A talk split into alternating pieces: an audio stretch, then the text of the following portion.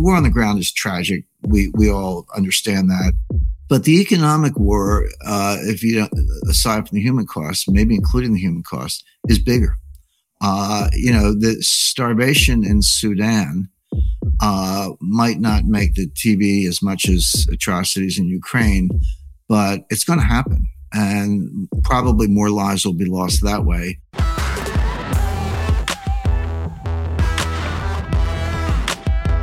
Hello and welcome to TRIGGERnometry. I'm Francis Foster. I'm Konstantin Kisin. And this is a show for you if you want honest conversations with fascinating people. Our brilliant returning guest today is an economist, lawyer, investment banker, author, commentator, speaker. He's all sorts of things. We get him on every time there's a looming economic disaster or an actual economic mm. disaster. Jim Rickards, welcome back to the show. Thank you, Konstantin. Thanks, Francis. Great to be with you. It's good to have you back. Uh, so, last time we had you on the show was about two years ago, right as the first instance of lockdown hit here in the UK. Uh, and uh, we had you on with another good friend of ours, Pippa Malmgren. And the things that we were talking about, particularly, was that both of you were predicting that there would be inflation coming as a result of everything that was happening in the world at that time, the actions that the governments uh, in many countries around the world were taking. And we're now starting to see that uh, your predictions were entirely correct. So, what do you make of the economic situation we find ourselves in now? Well, that's a, that's a, big question, of course. Uh, the inflation's here. So, we, for I'll say two years from 2020 to, uh, and, and, over the course of 2021, there was a, a big debate in economics and among analysts uh, about inflation versus maybe disinflation. Uh, uh, you know, still have inflation, but at a lower rate. Um, and that that debate kind of went on through uh, all of uh, um, uh, most of 2021, but that's over. Inflation's here. There's no more debate about it. The, the new debate is will it persist? Will it get worse, which it might, or will it um, uh, be subdued in some way? Now, I have actually been in the camp. Again, the, you can see the inflation coming. It's here. It's going to persist for a while. Uh, that's you know that's the big question. Will it be will it kind of tail off quickly over the next few months, or will it kind of be the dominant theme for 2021, uh, sorry, 2022. I definitely lean to the latter. However, going out, you know, maybe nine months to a year, I see that curve bending uh, and getting into a more dis- disinflationary mode. Not for good reasons. Um, has very uh, well, it, it, does have to do with the Fed, in the sense that um, they've painted themselves into a corner. There, there's no way to escape the room. They can subdue the inflation, but at the cost of a very severe recession, not a mild recession, a very severe recession. So the question is that to me, the biggest question in economics is will the Fed go down that path, do what they have to do, do the only thing they can do uh, to subdue inflation at the cost of a very severe recession and something like a stock market crash? Or will they see that coming? They'll be the last to know. We'll, we'll all see it before they do, but uh, they'll, they'll, be the last to know. It's because they rely on flood, flood models and they're kind of in their own economic forecasting bubble and they're very defective ways of thinking about the economy. And they're very much a creature of inertia. There are a whole lot of reasons why the Fed is not nimble. It's kind of quite the opposite. But they'll see it eventually, probably when it's too late. And will they balk at that point and stop rate hikes and maybe even reduce rates? That could save us from the recession, but that will just amplify the inflation. So mm-hmm. rather than say which one's going to happen, I, I, prefer to lay out those two paths and then just watch it very carefully. But more to the point, we've seen this movie before. This is a replay, and I, I think it's on. Um, you know, d- you know, like you hit the remote control for double or triple speed. It's going to happen faster, but this is a replay of everything that happened from 2013 to 2019 and, and into 2020, which was, I'll just go through it quickly. So 2013, May, Bernanke says we're going to taper asset purchases. That's, that's money printing, quantitative easing, whatever you want to call it. The market, you know, tanks, bonds go down. Everyone's like, oh, it's over. Uh, and then Bernanke balked. But finally, in November 2013, they said, okay, the taper begins. They were still printing money, but at a slower rate, and that matters. That went on until late 2014. The taper was over. They stopped buying new assets. They said, okay, here come the interest rate hikes. Except they didn't come for another year. It wasn't until December 2015 that then Janet Yellen finally raised rates. And then another year for the second rate increase. So it was December 2016. So it was really, really slow. Took two and a half years, but they got to two rate hikes. But then here comes Jay Powell, and then like clockwork, boom, boom, boom, 25 basis point hikes every meeting. And all the Fed was trying to do was was to get back to normal. They were trying to get interest rates to maybe two and a quarter, two and a half, get the balance sheet down to, you know, something like 2.5 trillion. They never specified it, but that would have been a reasonable level. So, okay, now interest rates are kind of normal, two and a half, balance sheet's down around two and a half trillion. We're back to normal. We finally got through the, the global financial crisis of 2008. We kind of, we undid all that stuff.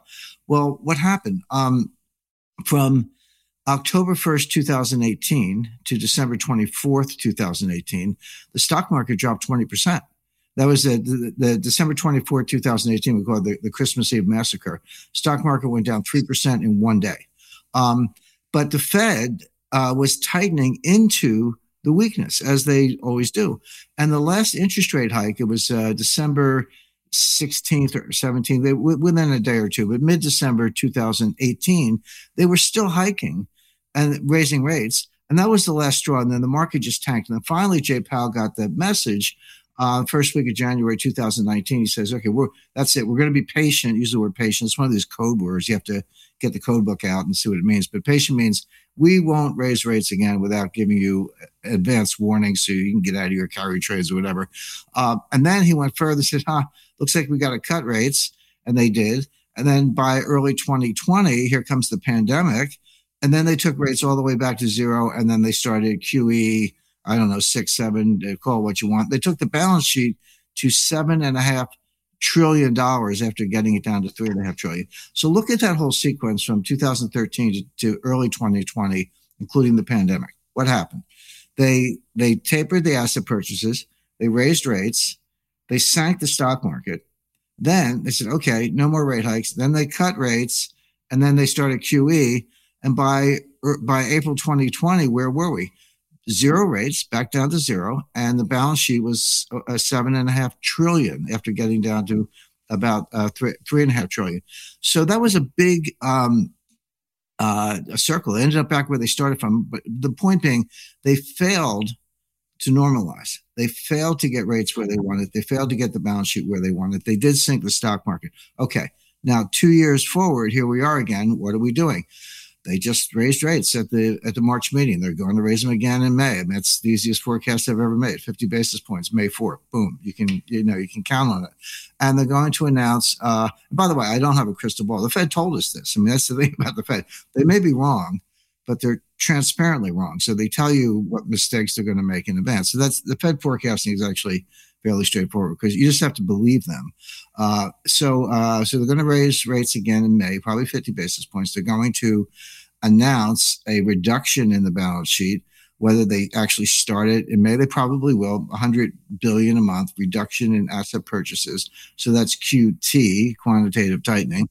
In other words, they're running the same playbook they tried to run or they started to run in 2013, 2014. But here's my question they failed the last time. Why do they think they're going to be any more successful this time? Why do they think they can get out of this? And the answer is, pardon me, the answer is they cannot without a recession. Now, if you, and this is what Larry Summers has been saying. I think he's right. And, you know, everyone's jumping on board Alan Blinder and all these other big brains from Princeton. But, uh, but the point being, uh, they can normalize rates in the balance sheet and they can stop inflation but not without causing recession and not without causing a stock market crash. So the big question for the next year is, will the Fed do that? And they may. Paul Volcker did it. Um, or will they balk again? At which point you might rescue the market, but the inflation is just going to go wild. That's that's the debate. But but but the thing is about framing it that way. You've got two paths, and we'll get, we'll get signals along the way. We won't we won't be the last to know. The Fed will, but we won't. You'll be able to see this coming. Okay. Uh, and Jim, uh, just remember that most of our audience are not financial experts. So we, you've given us the sort of financial expert assessment of, you know, the, the Fed is going to have a choice between controlling inflation by likely causing a recession or allowing inflation to run rampant. Uh, how do some of the more recent things that we've seen play into this? Because uh, we don't have time to get into the war in Ukraine, the rights and wrongs of all of that. But in terms of the economic impact, obviously, Russia and Ukraine are two of the world's biggest producers of wheat. Uh, so you've got food inflation that may be coming as a result of that, but also for other reasons. oil and gas and everything that's happening there. How are those events are going to be affecting ordinary people's lives, in your opinion? Well, in in a big way, and it's going to get a lot worse. Um, and here we're, pardon me, we're talking about global uh, supply chains. And by the way, I just finished writing a new book. It won't be out until later this year. it's funny. I wrote a book about the supply chain, but the publication is delayed by the supply chain. They don't. it is. They don't. They don't have paper. You know, the paper comes from Finland. Uh, I talked to my agent. She said. Uh, I represent an author. His book is done. It's printed, but they can't ship it because they don't have cardboard for the boxes. And even if you do, there may not be drivers. Uh, there's a queue at the printers. They're doing triage on books.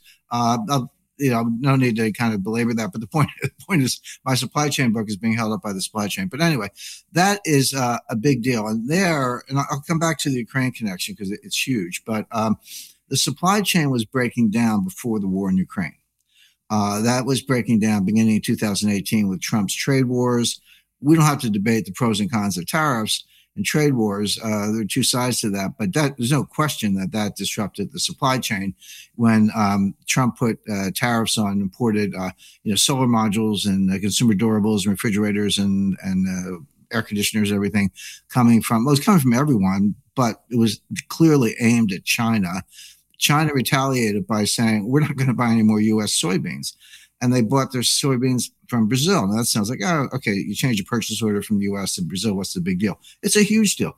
They they, they move them on ships. You know, you got to redirect all that ship traffic, change all those shipping lanes, break a lot of long term contracts. Um, the U.S. has to scramble to say, well, we got to sell the soybeans to the Dutch because the, the Chinese aren't buying them anymore. And that's that, you know, so the, the, the point being, the logistics, the trains, the, the, the, the train lanes, the cargo lanes, uh, the purchase order, the currency, it all gets scrambled. So that was going on before the pandemic. Then boom, here comes the pandemic, and you're the Chinese are, you know, they got the zero COVID policy. You might as well have a zero cold policy. You know, no one can get a cold.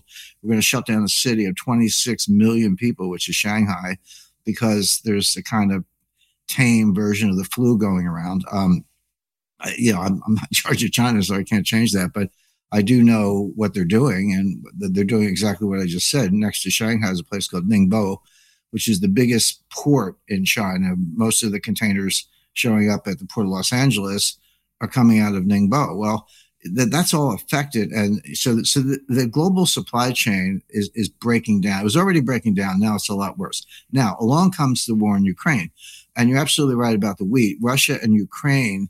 Now I know there there are you know different sides of the war. They're in a, a fight to the death.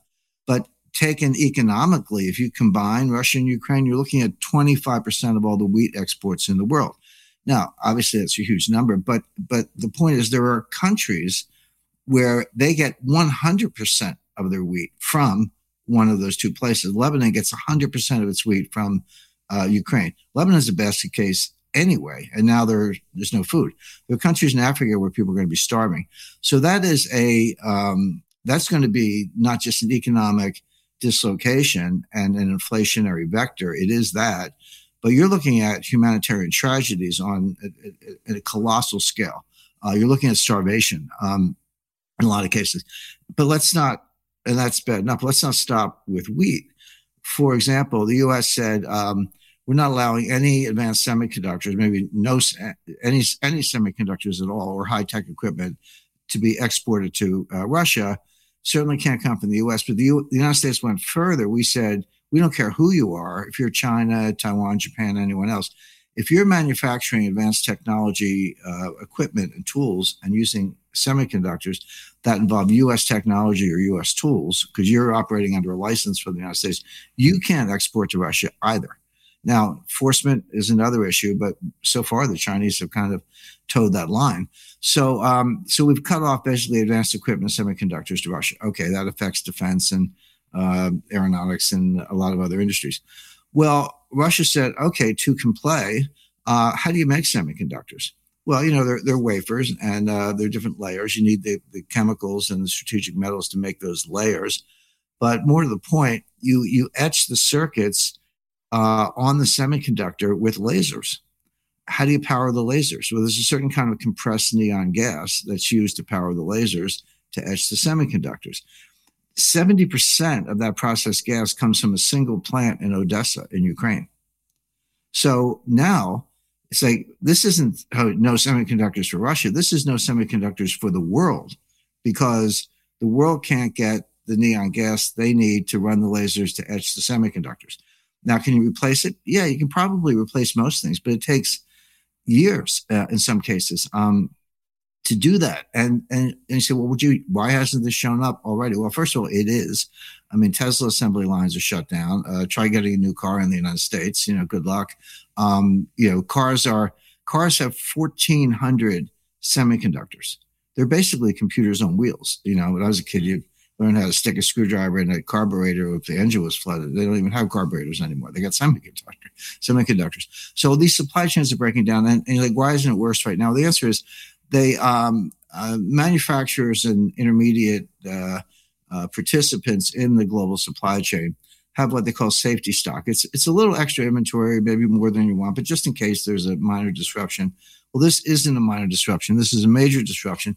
You can get you can get by for 30 days using up your safety stock, but then you got to go reorder, and that's when you find out that either the price has tripled, or it's just not available at any price or even if you can put the order in, the shipping lanes and the transit lanes are broken down, and you're not going to see it for next year until next year.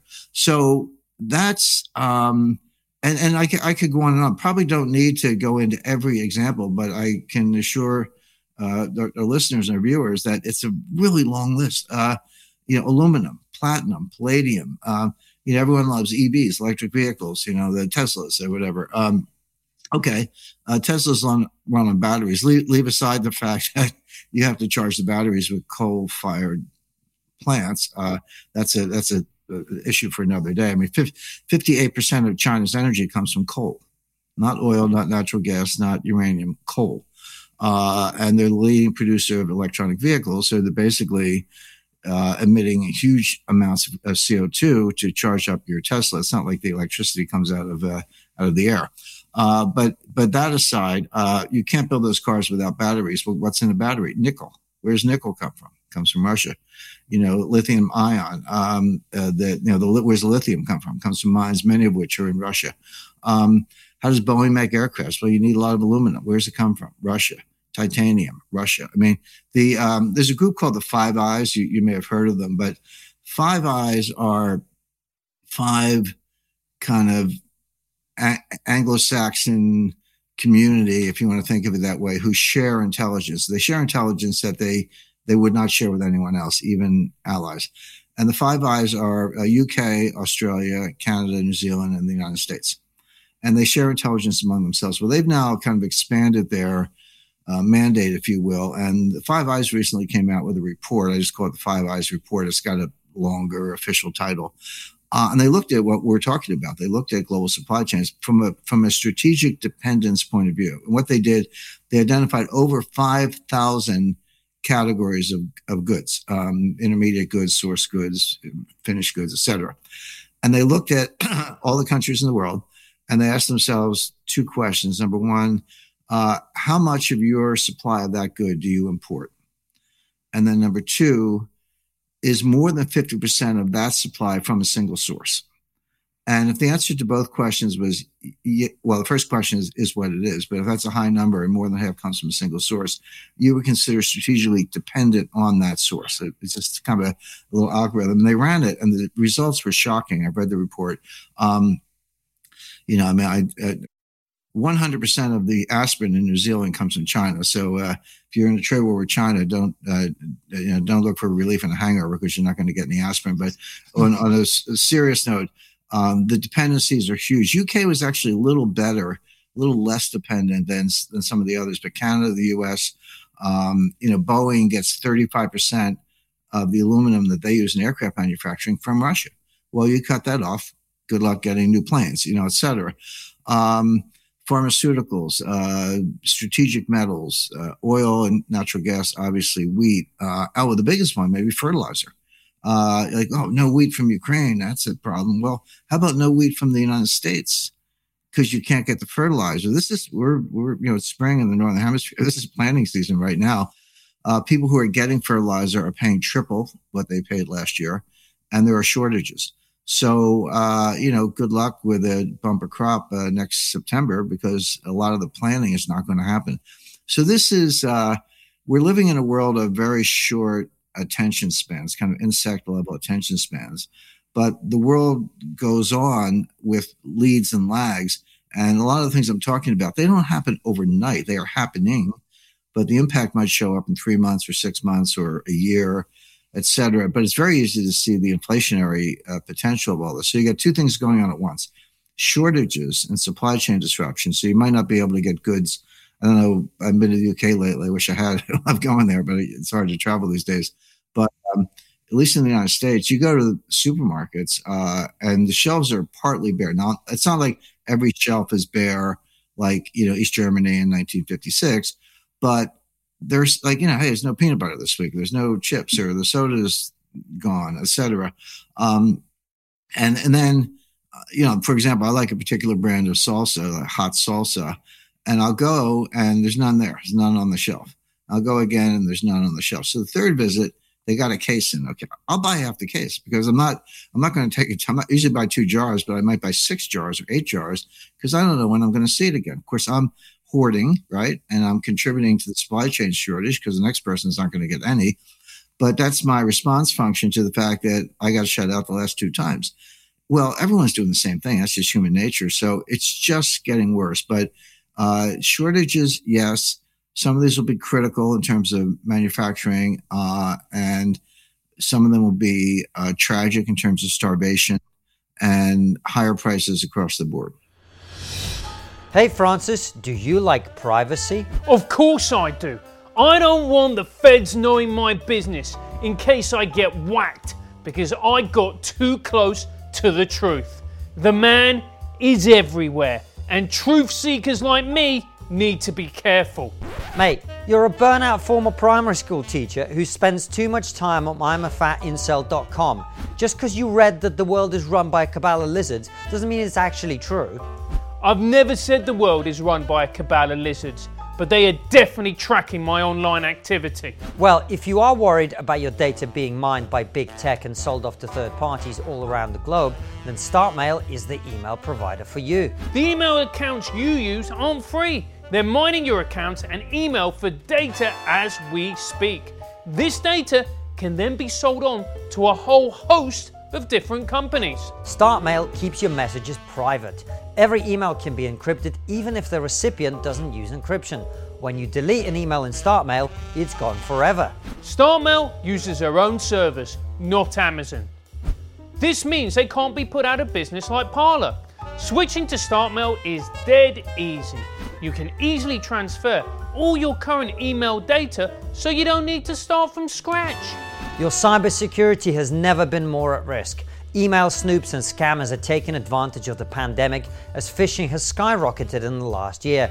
Take control of your privacy with StartMail before it's too late. Sign up today and you'll get 50% off your first year. Go to startmail.com slash trigger. That's startmail with a T, S T A R T, mail.com forward slash trigger, 50% off your first year. Startmail.com slash trigger.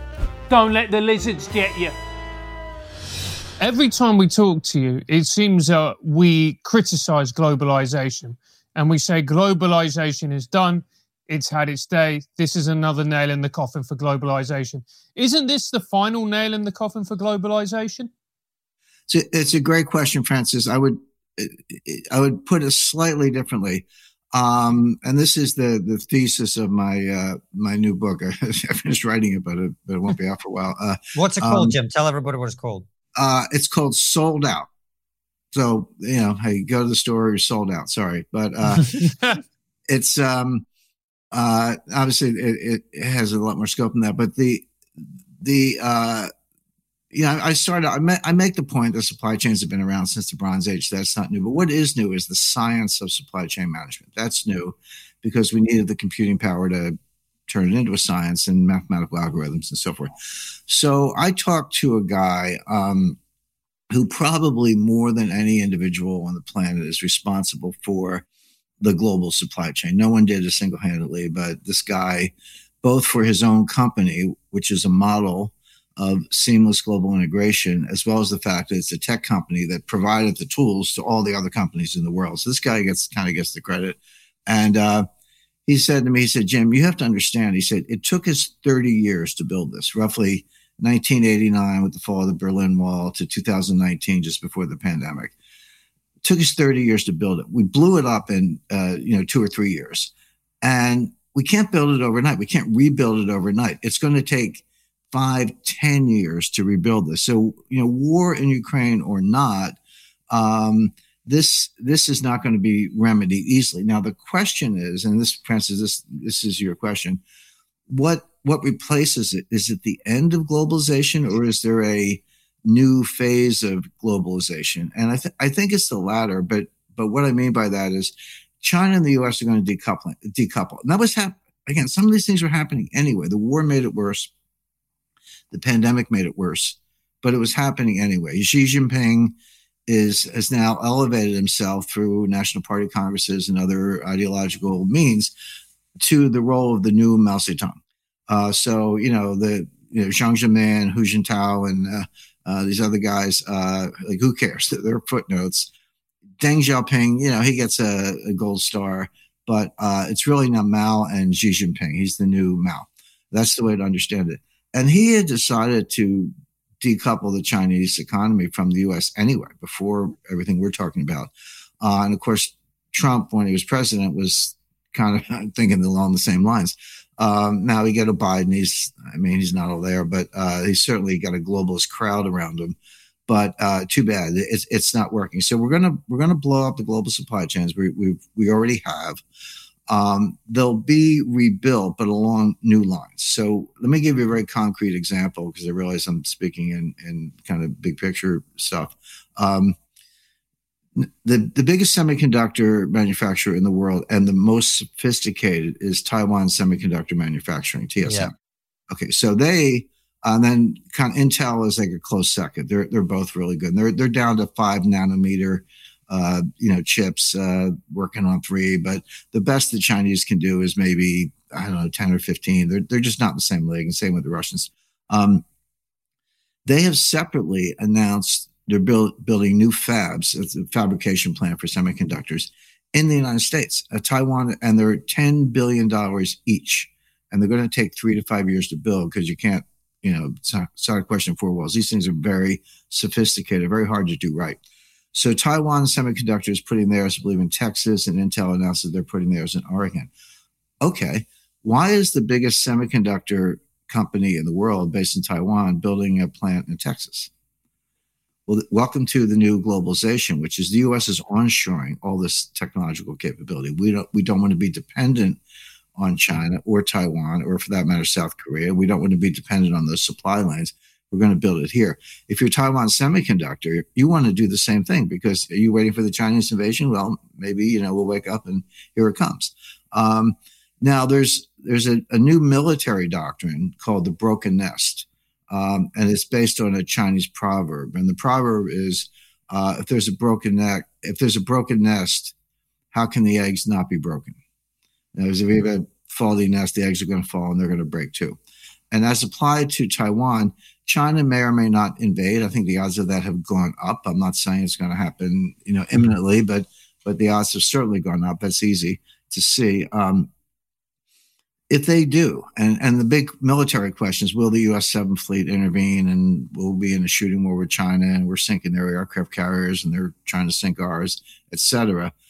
I don't know the answer to that, but I do know that either we or the Taiwanese will destroy all the semiconductor capacity in Taiwan. We're not going to leave that for the Chinese. This is um, this is scorched earth. This is what the, the, the Russians did to Napoleon. Hey, welcome to Moscow, but good luck finding some food.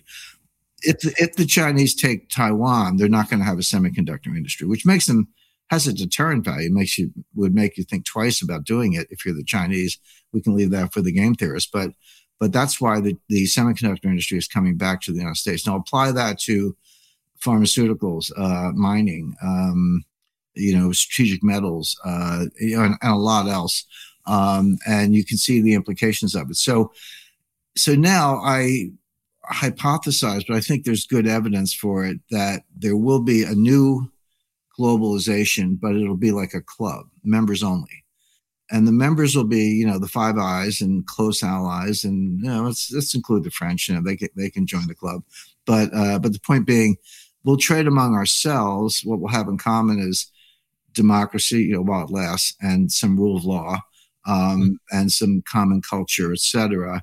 But the Chinese are going to have to start their own club, uh, and um, you know maybe in East Asia. Hopefully, the Japanese will be in our club.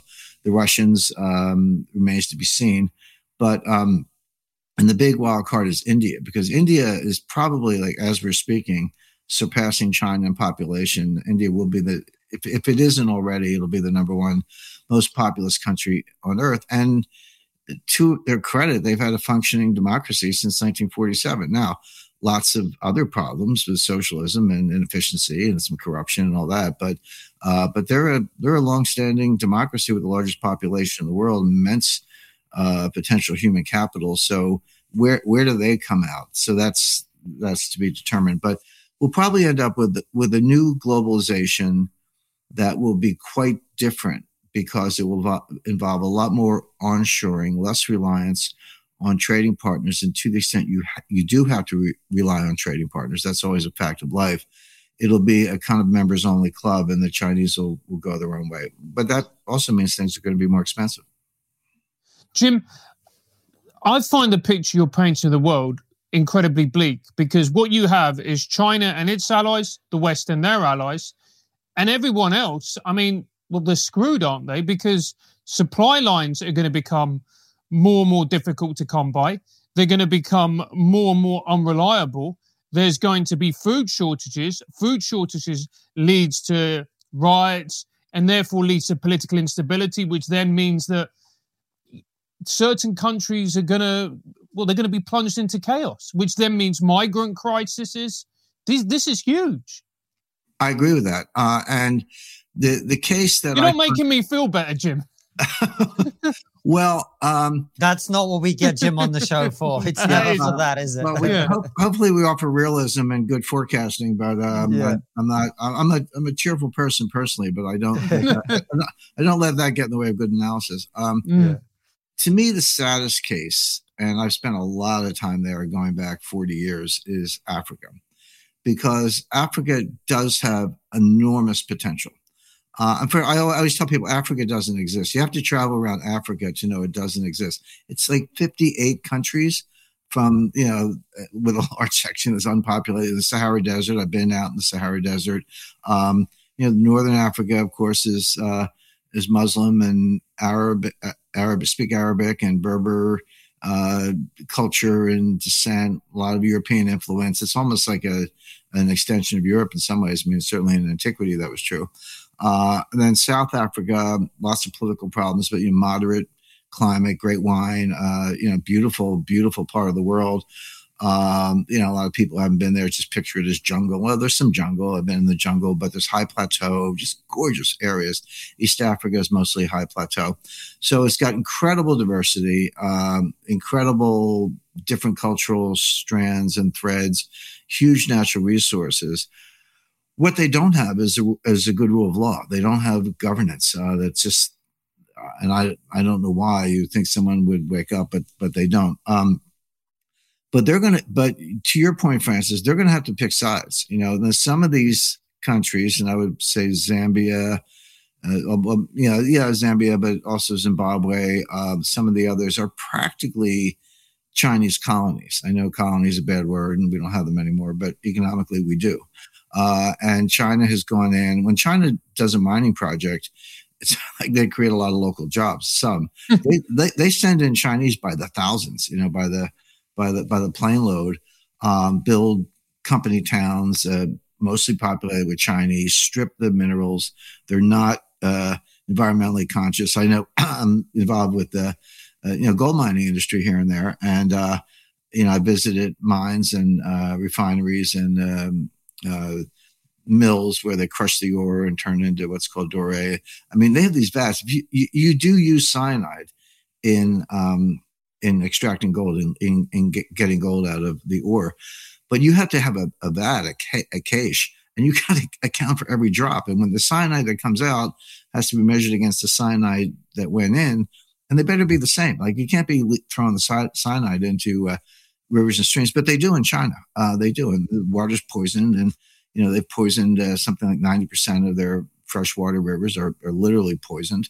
Um, so uh, that's how they treat Africa now. And I'm sure the leaders, you know, in my day, the, the leaders used to get 30% off the top, uh, except for Mobutu, who took 50%. But um, but you know, the, to the extent they're still doing that, if that doesn't change, then Africa is just kind of a basket case. But they could they could pick sides. They could join this club that I've described, uh, and and maybe benefit from that. But that's that's it's going to be a little bit more like uh, oh the 50s and 60s. You know, the expect you don't hear much anymore. But the third world, you know, was U.S. and Western Europe and you know Australia and a few other places were the first world and the communists were the second world. Everybody else was in the third world. It was synonymous with underdevelopment, corruption, and and and worse.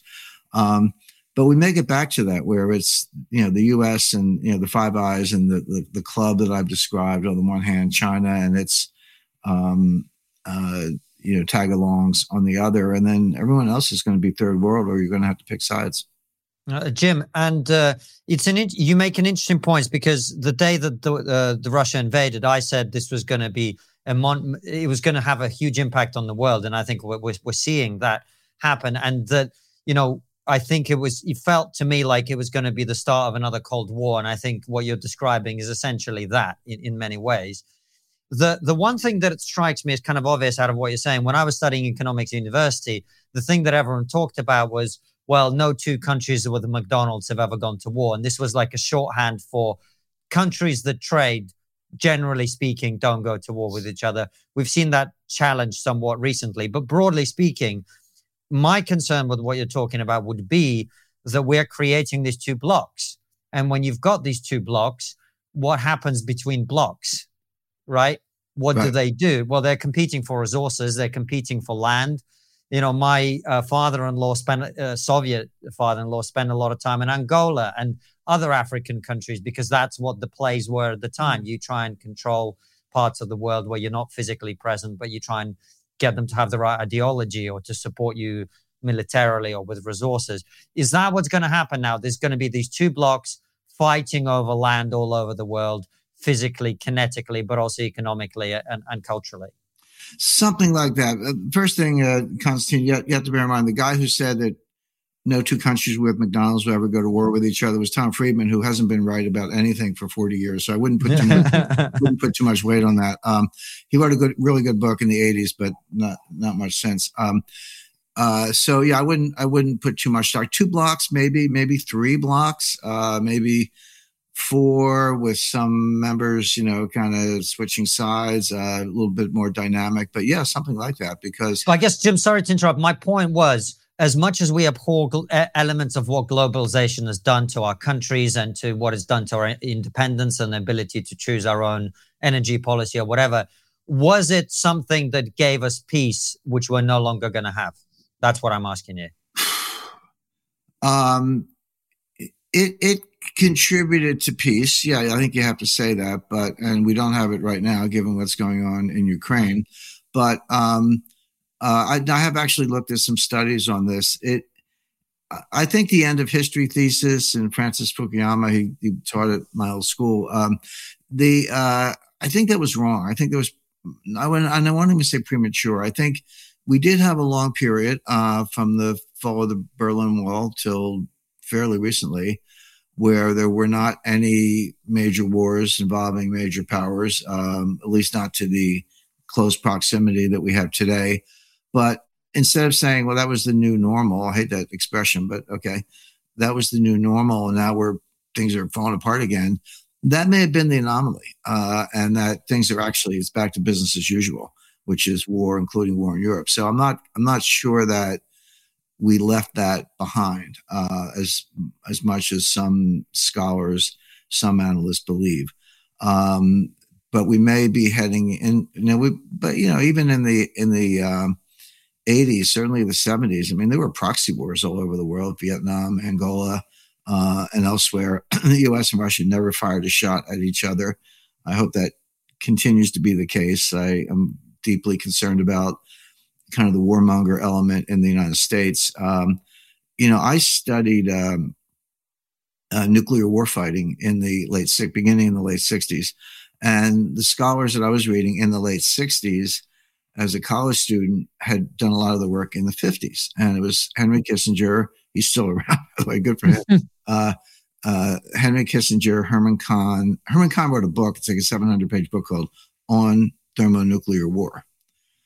I don't think it's a bestseller today, but in the 50s, you just, you read, if you were in that field, you read Herman Kahn. Uh, a lot of it was, you know, kind of game theoretic. Well, um, it's not, well, the nuclear weapons never went away, but we did get some treaties and we got some inspections and we got some changes and, um, and people stopped thinking about it. And I think, it, uh, you know, millennials and, uh, Generation Z, uh, I'm not sure they really know what a nuclear weapon is or how they work. Um, but we're but we're back. It's back now. Putin uh, has said, not casually, but I'm sure it was calculated. But uh, you know, we may have to use tactical nuclear weapons, or at least we don't rule it out. That's what he said. We don't rule it out, and that's just a restatement of what's called the no first use doctrine. Neither Russia nor the United States have ever adopted the doctrine of no first use. In others, we reserve the right to use them first if we think that's called for. Now, going back to to her, I'll use Herman Kahn in particular, but Kissinger and other scholars, Wohlstetter, they all said the same thing. They they had differences, different ways of analyzing the problem, but they all said the same thing. Don't go there. Don't go there. What I mean by that is nobody wakes up and says, "Ah, nice day. I think I'll start a nuclear war." Let's see how that works out. You know, nobody does that. Nobody. But what you, but the way you get to a nuclear war is escalation. So you know, you raise the ante, and I invade, and I, I give the, the some more troops, and you know, I use missiles and so forth, and then you get to a point.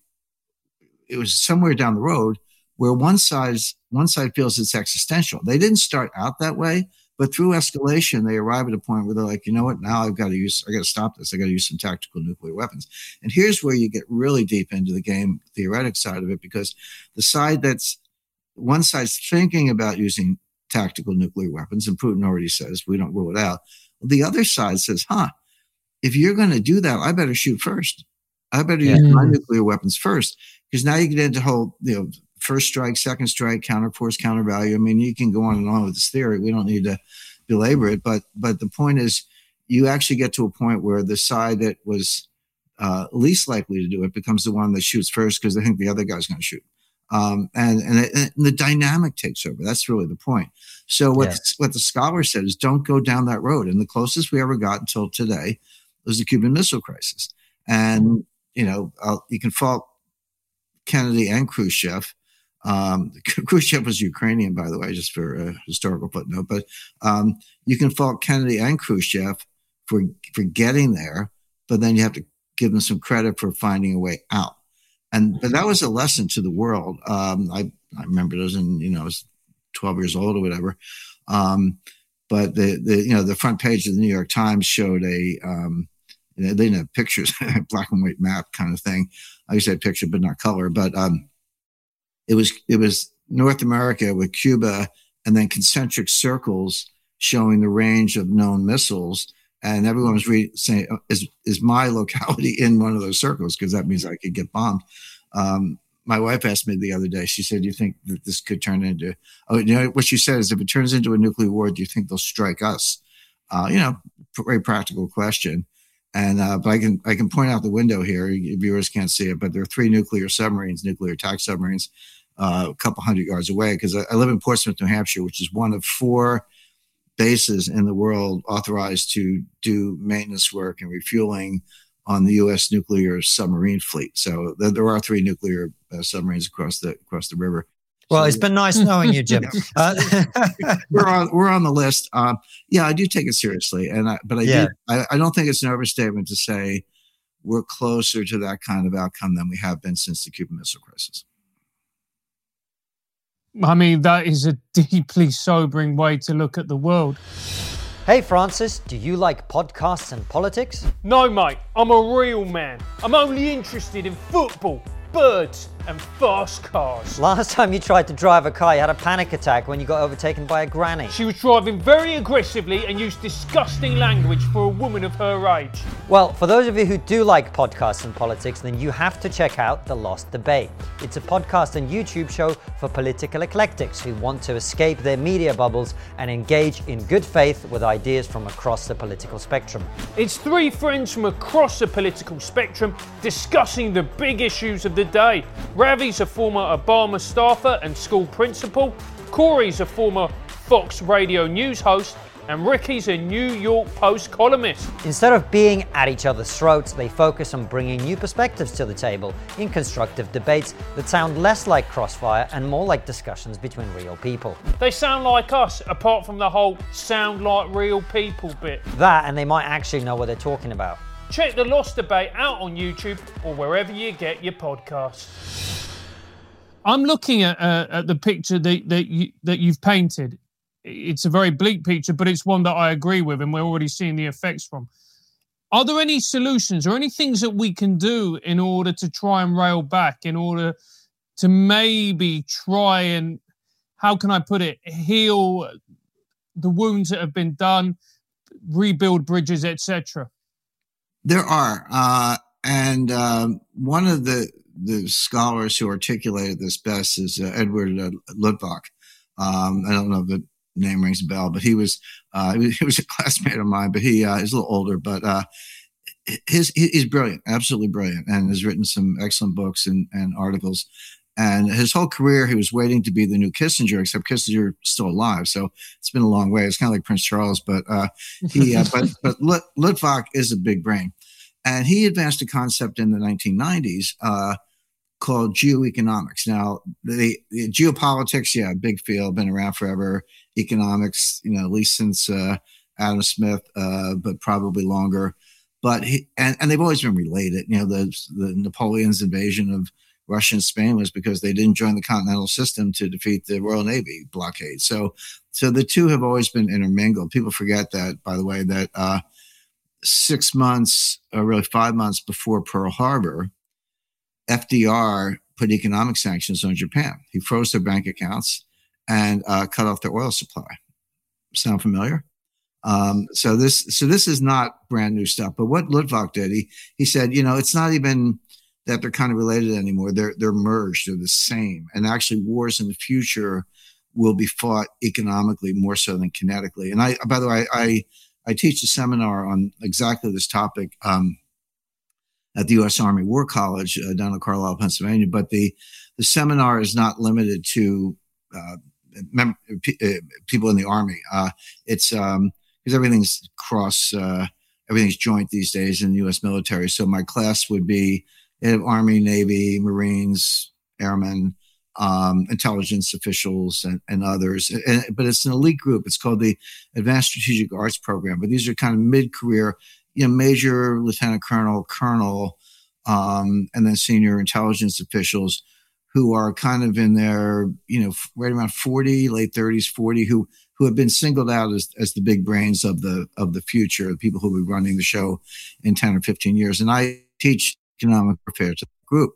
Uh, and I had my um, uh, lecture coming up, and I said to the uh, the colonel who's organizing this, I said, "Well, we've been talking about economic war for seven years. Now we got a war, uh, a real one. Um, but this economic war is unlike anything that's ever been done before. Again, the the continental system, uh, other uh, you know FDR saying other examples, lend lease, etc."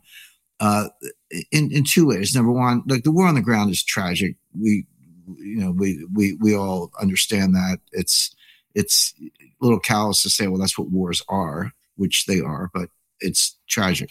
Um, but the economic war, uh, if you aside from the human cost, maybe including the human cost, is bigger. Uh, you know, the starvation in Sudan uh, might not make the TV as much as atrocities in Ukraine, but it's going to happen, and probably more lives will be lost that way uh, the economic impact is orders of magnitude greater. But here's here's the point: it won't be over soon. I don't. I don't think the shooting war is going to be over soon uh, uh, either. I think. I think this will likely go on. I can see it going on until May or June. Beyond that, it's hard to have a forecast because there are so many uncertainties. But um, but the economic war is going to go on for years, decades. Maybe it just morphs into this new world, new version of the supply chain that we talked about earlier. But the United States said again, none of this is spec. Uh, you know, forecasting is is difficult, but none of what we're talking about is really speculation. You just have to look at the record. The United States said our sanctions on Russia will remain until all the Russian troops are out of Ukraine. That's what we said.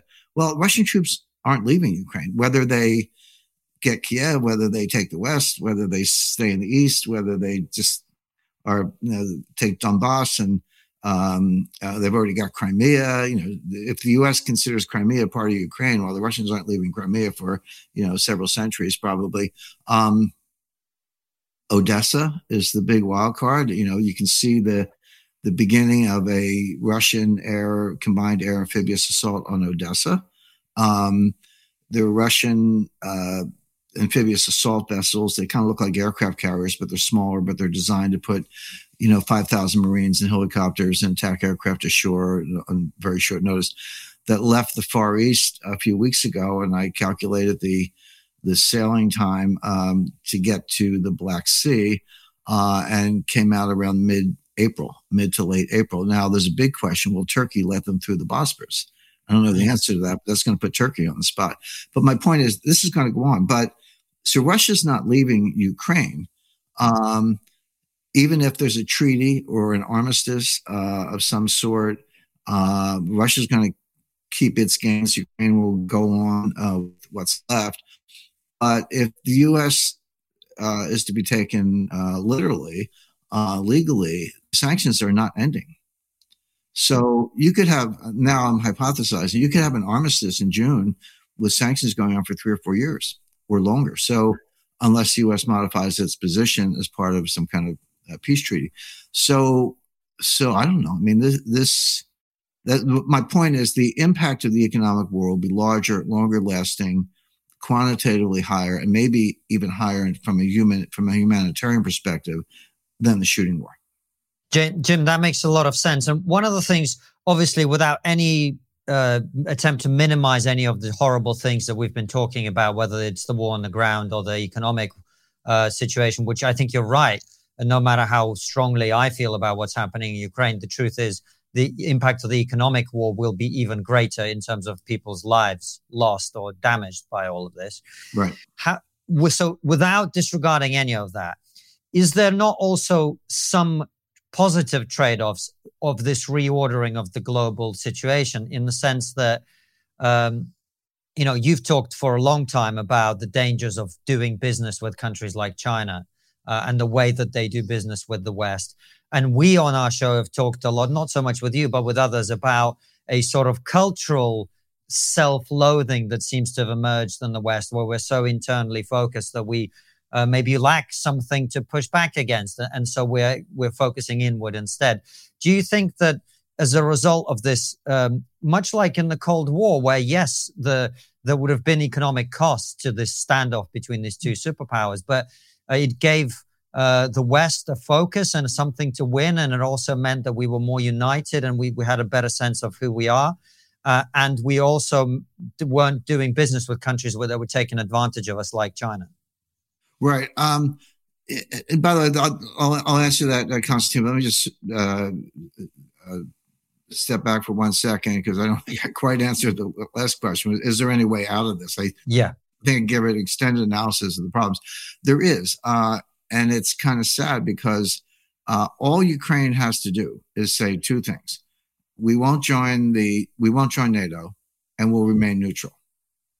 That's it yeah, a few uh, tweaks around that, uh, maybe an expanded version of that. Uh, and we have models for that. You know, during the Cold War, Finland was neutral. Uh, Austria, Austria was neutral. Um, you know, until kind of uh, very late in the Cold War. So there, there are models for that. It's a classic role of a buffer state. And it's exactly what Ukraine should be. If you're going to be stuck between superpowers of the West and the superpower Russia, neutral is a good, a good thing to be. Um, all Zelensky had to do was say that uh, and get you know sign a buy-in from the United States, and Putin said, "Okay, that's all I want." You could have avoided this war. I've never seen a war that was easier to avoid. Now, the same thing is true. I've never seen a war that was easier to end, which is stand up and say, "Hey, we're not going to join NATO. We're not going to. Uh, we're going to be neutral. Maybe we won't join the EU, but um, that's that, and make that enforceable in some way." So, and I think that's how it's going to turn out, which means that this is a an enormous tragedy in the sense that the war the war is uh, the the war is going to end up exactly where it started, except you could have skipped the war.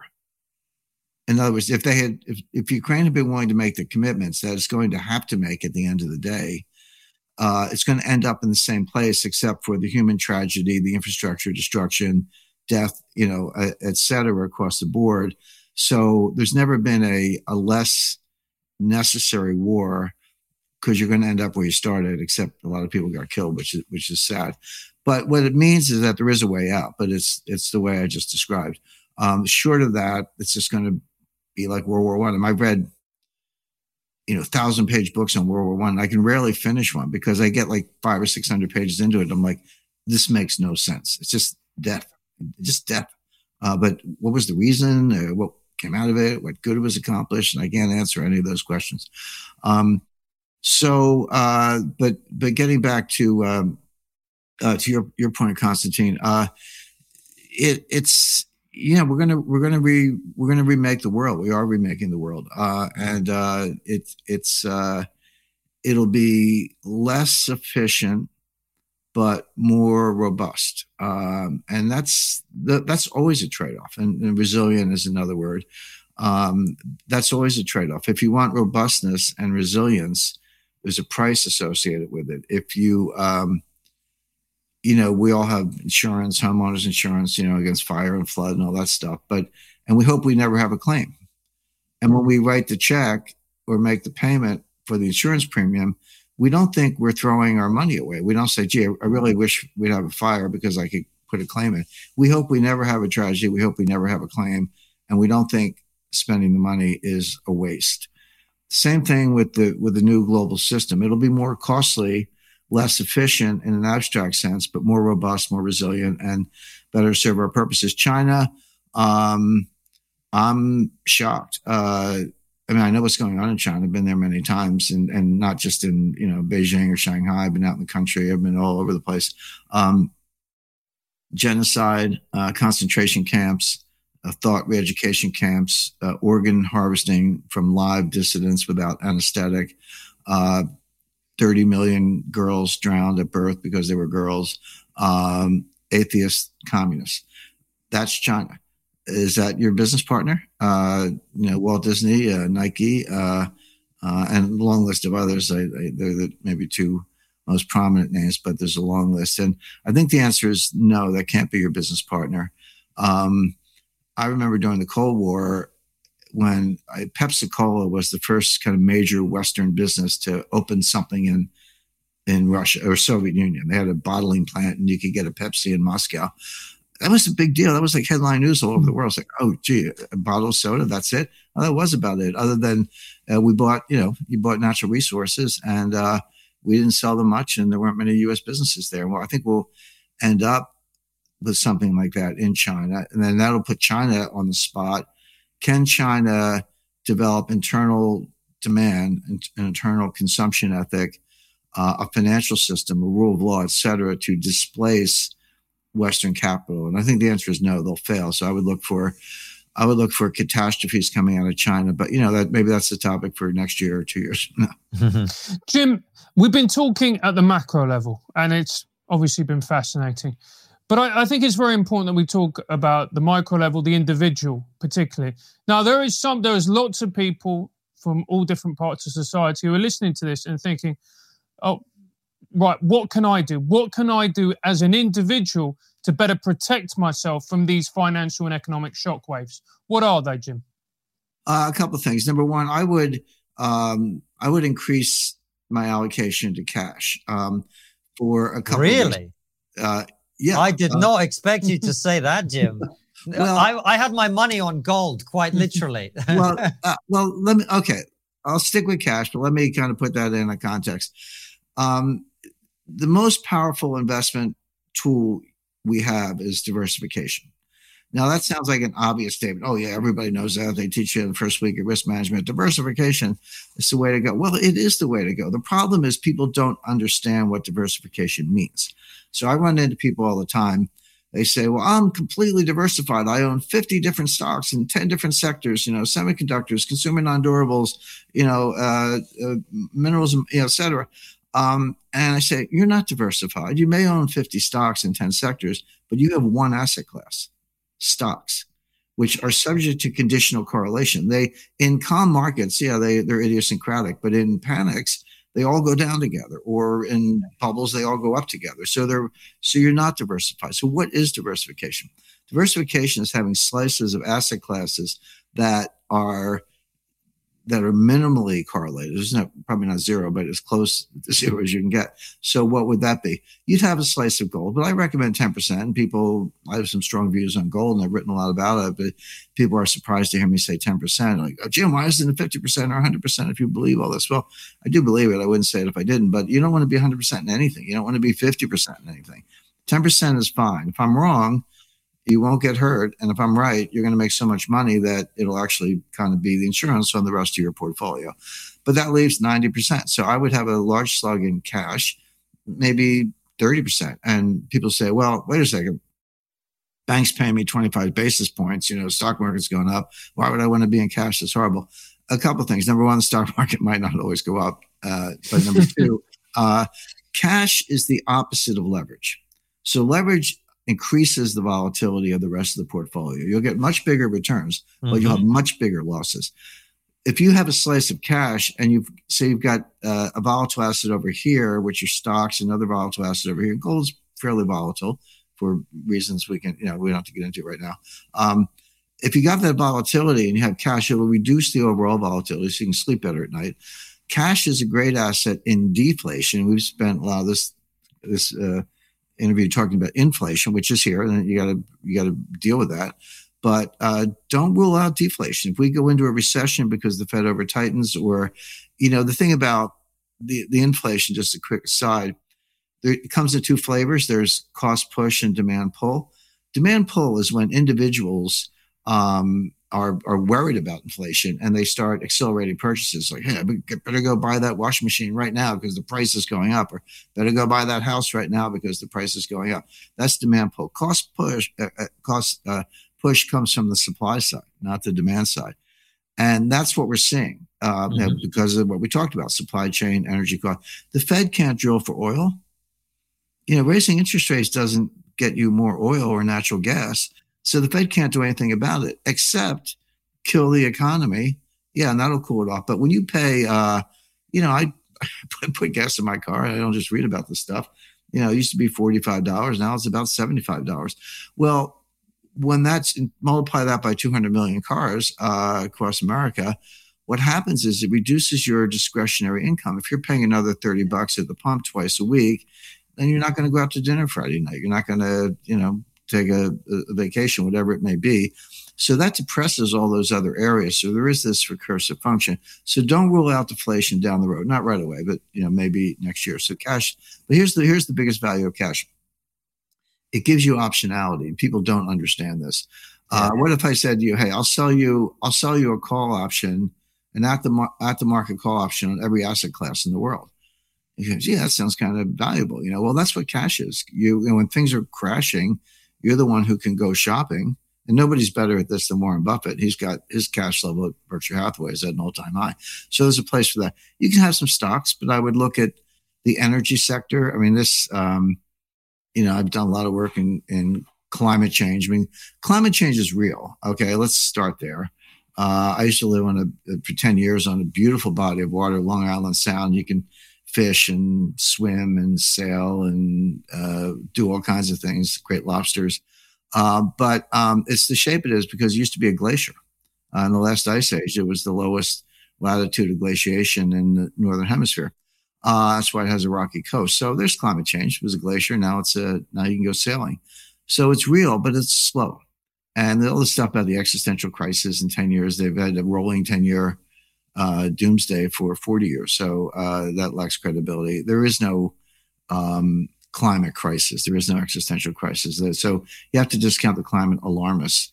Um, and they want, um, you know, wind turbines and solar and maybe a couple other so-called renewable sources. I actually built and I own the largest non-commercial solar module field in New England.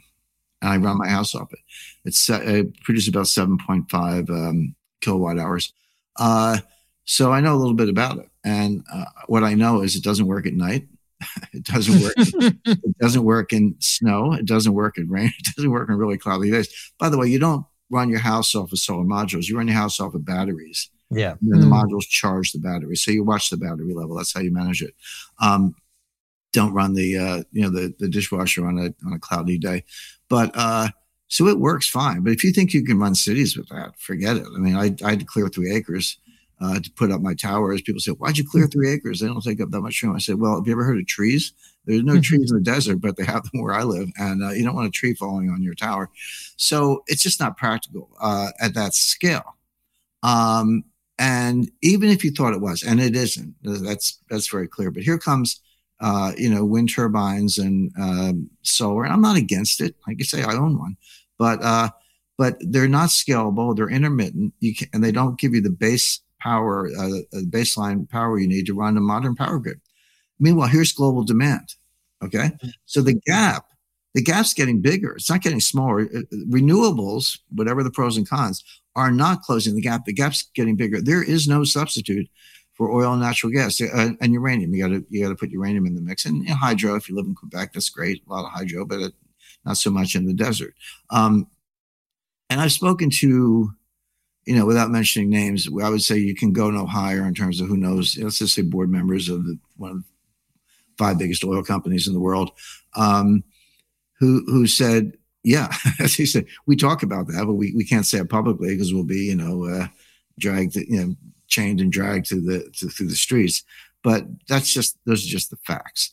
So therefore, if you have an oil sector that's been bashed by the climate alarmists, and but you can't do without it, which is true, buy some oil companies, you know, when, when they're, you know, so there's your stock portfolio. Private equity, venture, real estate, uh, not commercial, but residential, yes. Um, and, you know, farmland, that's one of the hottest asset categories, and, uh, and gold. So, so that's diversification, and that's the kind of portfolio you want, the kind of season to taste. And no crypto, Jim. well, I, look, I enjoy um, playing roulette, and I have my system. I'm still, like I said, like Marcel Duchamp, I'm still working on it. But uh, uh, the thing, reason I prefer roulette to crypto is because the, you get a free drink uh, when you're in. The but that's but that's how I think about crypto. I'm not a crypto basher. The, when I was a uh, you know teenager, there was a popular song called uh, "Shout Shout Knock Yourself Out," and it was you know nice dance. But um, if you want some crypto, knock yourself out. Go get it. I'm not bashing it. I'm not again. I don't know. I don't own any. I don't plan to. I don't recommend it, but I'm not like some, I'm not lying down in front of a truck trying to stop the crypto move. It's here. I've actually studied it more than all but a few people, and I've arrived at ways of understanding it that are probably nobody in the world really gets, although I've started to write and talk about it. So I think I have a, a very good handle on it technologically, mathematically, and um, really in terms of communications theory. But uh, but it's not well, let me let me put this way. I'll say crypto is not money. But what crypto is doing is erasing the definition of money. So maybe the dollar is not money either, and that's really the point. It's not the it's not the case that Bitcoin is going to replace dollar as a global reserve currency. That's not going to happen. But Bitcoin might contribute to a concept of moneyness, not money, but moneyness, which is it's kind of like money, but maybe the dollar is getting there also and we're losing the threat. We don't know. I, I, my thesis would be we don't know what money is anymore, but we don't know that we don't know. It's like, uh, uh, you know, some metaphors are better than others, but uh, you know, the, the, saying we we don't know who discovered water, but we're sure it was not a fish um, because because the fish is in the water. You got to take the fish out of the water, and it's like, hey, where's the water? But when you're immersed in something, you actually don't know what it is. Um, and we're immersed in electronic. Um, orb, if you will, and uh, it's erased a lot of concepts. Concepts, but we don't know it. And so I think we're seeing the end of money. Very interesting, Jim. Well, I'm sure we'll get an opportunity to talk to you about that next time because I think it deserves a little bit more mm-hmm. than, than, a couple of minutes. Uh, but as always, thank you so much for coming back on the show. We're going to do a couple of very special questions from our audience for you, from our local supporters. Before we do that, we, as always, have our last question, which is what is the one thing we're not talking about as a society that you think we should be? Probably uh, debt. Um, and again, it kind of goes back to, you know, we losing the concept of money. Well, are we losing the concept of debt? And I've studied, you know, I've done read and researched and done my own work on the history of debt. And of course, we're, um, we're seeing the rise of modern monetary theory. And, you know, we go around the US Congress, I dare say, you, you know, out of 535 members, you can't find more than five or six who could tell you what modern monetary theory is, but that doesn't matter because they've all adopted it. Our fiscal policy in the United States is modern monetary theory, whether they whether the members know it or not. Um, and the theory is uh, part of the theory is that uh, you, the debt can be as high as you want. Debt to GDP ratios don't matter uh, as long as the debt's in a currency that you print. What's the big deal? You can always just print it and pay the debt. Um, there are unmet needs in society and to the extent that they require money, just print the money. And and the leading advocate, you know, Stephanie Kelton, is professor at uh, uh, State University of New York, um, said um, we don't even need a bond market. And and this, again, this is from her book, so I'm not not putting words in her mouth. These are her words. She said the the, the U.S. Treasury market exi- only exists as a favor to investors. We're giving you a place to put your money if you want to, but we don't actually need it. We could actually just give wire instructions from you know Lockheed and Boeing and and Medicare to the Fed. They could just send the money right to Lockheed to pay for stuff. Why do we have to issue bonds and take the money and you know get the Fed to buy the bonds and then use the money to pay military contractors? Just send them the money. What's the big deal? Uh, so that that is what's going on. Um, but there was a reason we used to care about debt because it was sort of uh, there's there's something behind it that is being taken for granted, which is creditworthiness. Yeah, we don't have to pay off the national debt, we don't, but we have to roll it over. That's the thing. And is is your continued access to the market? If you take that for granted, you're probably eroding your credit standing. Um, and uh, uh, and there's a, there was a reason we used to lower the debt. This goes back to David David Hume uh, among others. And it was it was in case you had to issue debt to fight a war. You yeah. know, you, you, you and the history of U.S. debt is is it's, it's not a straight line from zero to uh, 30 trillion. It it goes like this. It goes up and down. You know, adjusted for inflation, that's even more uh, more extreme. But the point being, you would pay down your debt in times of peace so that you could borrow money in times of war. It was that simple. Uh, and the only exception that was the Great Depression. And you can kind of think of the Great Depression as an economic war. But that was abandoned um, around 2000, but really starting with Obama and Trump. Uh, and now we've lost the concept.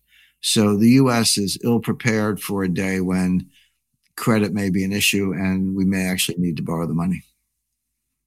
There we go. Jim, we're going to ask you a couple of questions, as I said, for our locals, but thank you so much for coming back on. I look forward to reading Sold Out. Uh, and uh, where can people find you online? What's the best way for people to follow your work? Um, well, I have a newsletter, Strategic Intelligence, um, and it's, uh, it's, it's the best value out there. We we have some more high price products, but uh, for uh, for forty nine dollars a year, you get uh, five thousand words a month. I put my heart and soul into it, so that's a good uh, thing. And also very active on Twitter at James G. Rickards, R I C K A R D S, one word, at James G. Rickards. Jim, it's been an absolute pleasure as always. Thank you so much. And if you've enjoyed this episode, they always go out Wednesdays and Sundays, 7 p.m. UK times. Our Raw shows are always Thursday, Friday, and Saturday. And for those of you who like your TRIGGERnometry on the go, we're also available as a podcast. Thanks for watching. If you want to hear Jim's answers to our last two questions from our audience, make sure to join Locals. Take care. We'll see you soon. I always say if you want to slaughter cattle, you have to herd them into a chute and get them into the slaughterhouse. And digital money um, is the is the cattle chute, so we can all be slaughtered in digital form.